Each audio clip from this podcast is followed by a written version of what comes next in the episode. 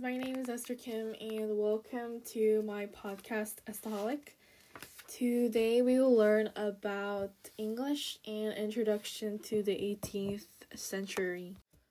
As the 17th century came to an end, England could safely close the book on what had been a century of struggle.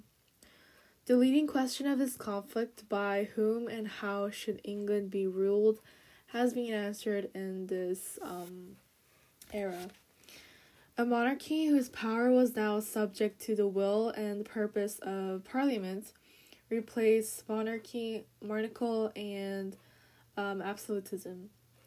Several acts of Parliament during the 19, uh, 1690s ensured that the new form of government, which is called constitutional monarchy, would remain in place. Now, England could cross the threshold into the 1700s, and ahead was a century of change unparalleled in the history of the island nation. The authority of Parliament continued into new century with establishment of political parties called the Whigs and Tories. Then in 1707, it came a historic piece of legislation, which is the first Act of Union.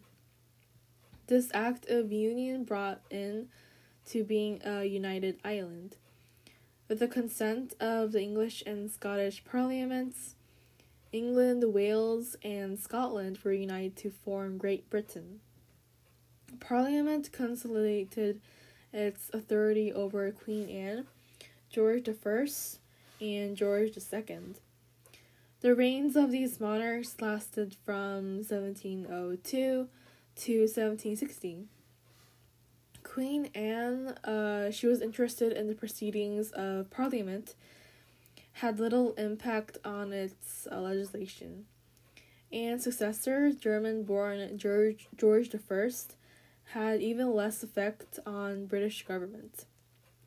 He allowed his chief minister and his council great freedom in conducting the affairs of government. He rarely attended council meetings, perhaps due to the fact that he could only speak only German. His son, George II, continued this pattern when he ascended the throne in 1727.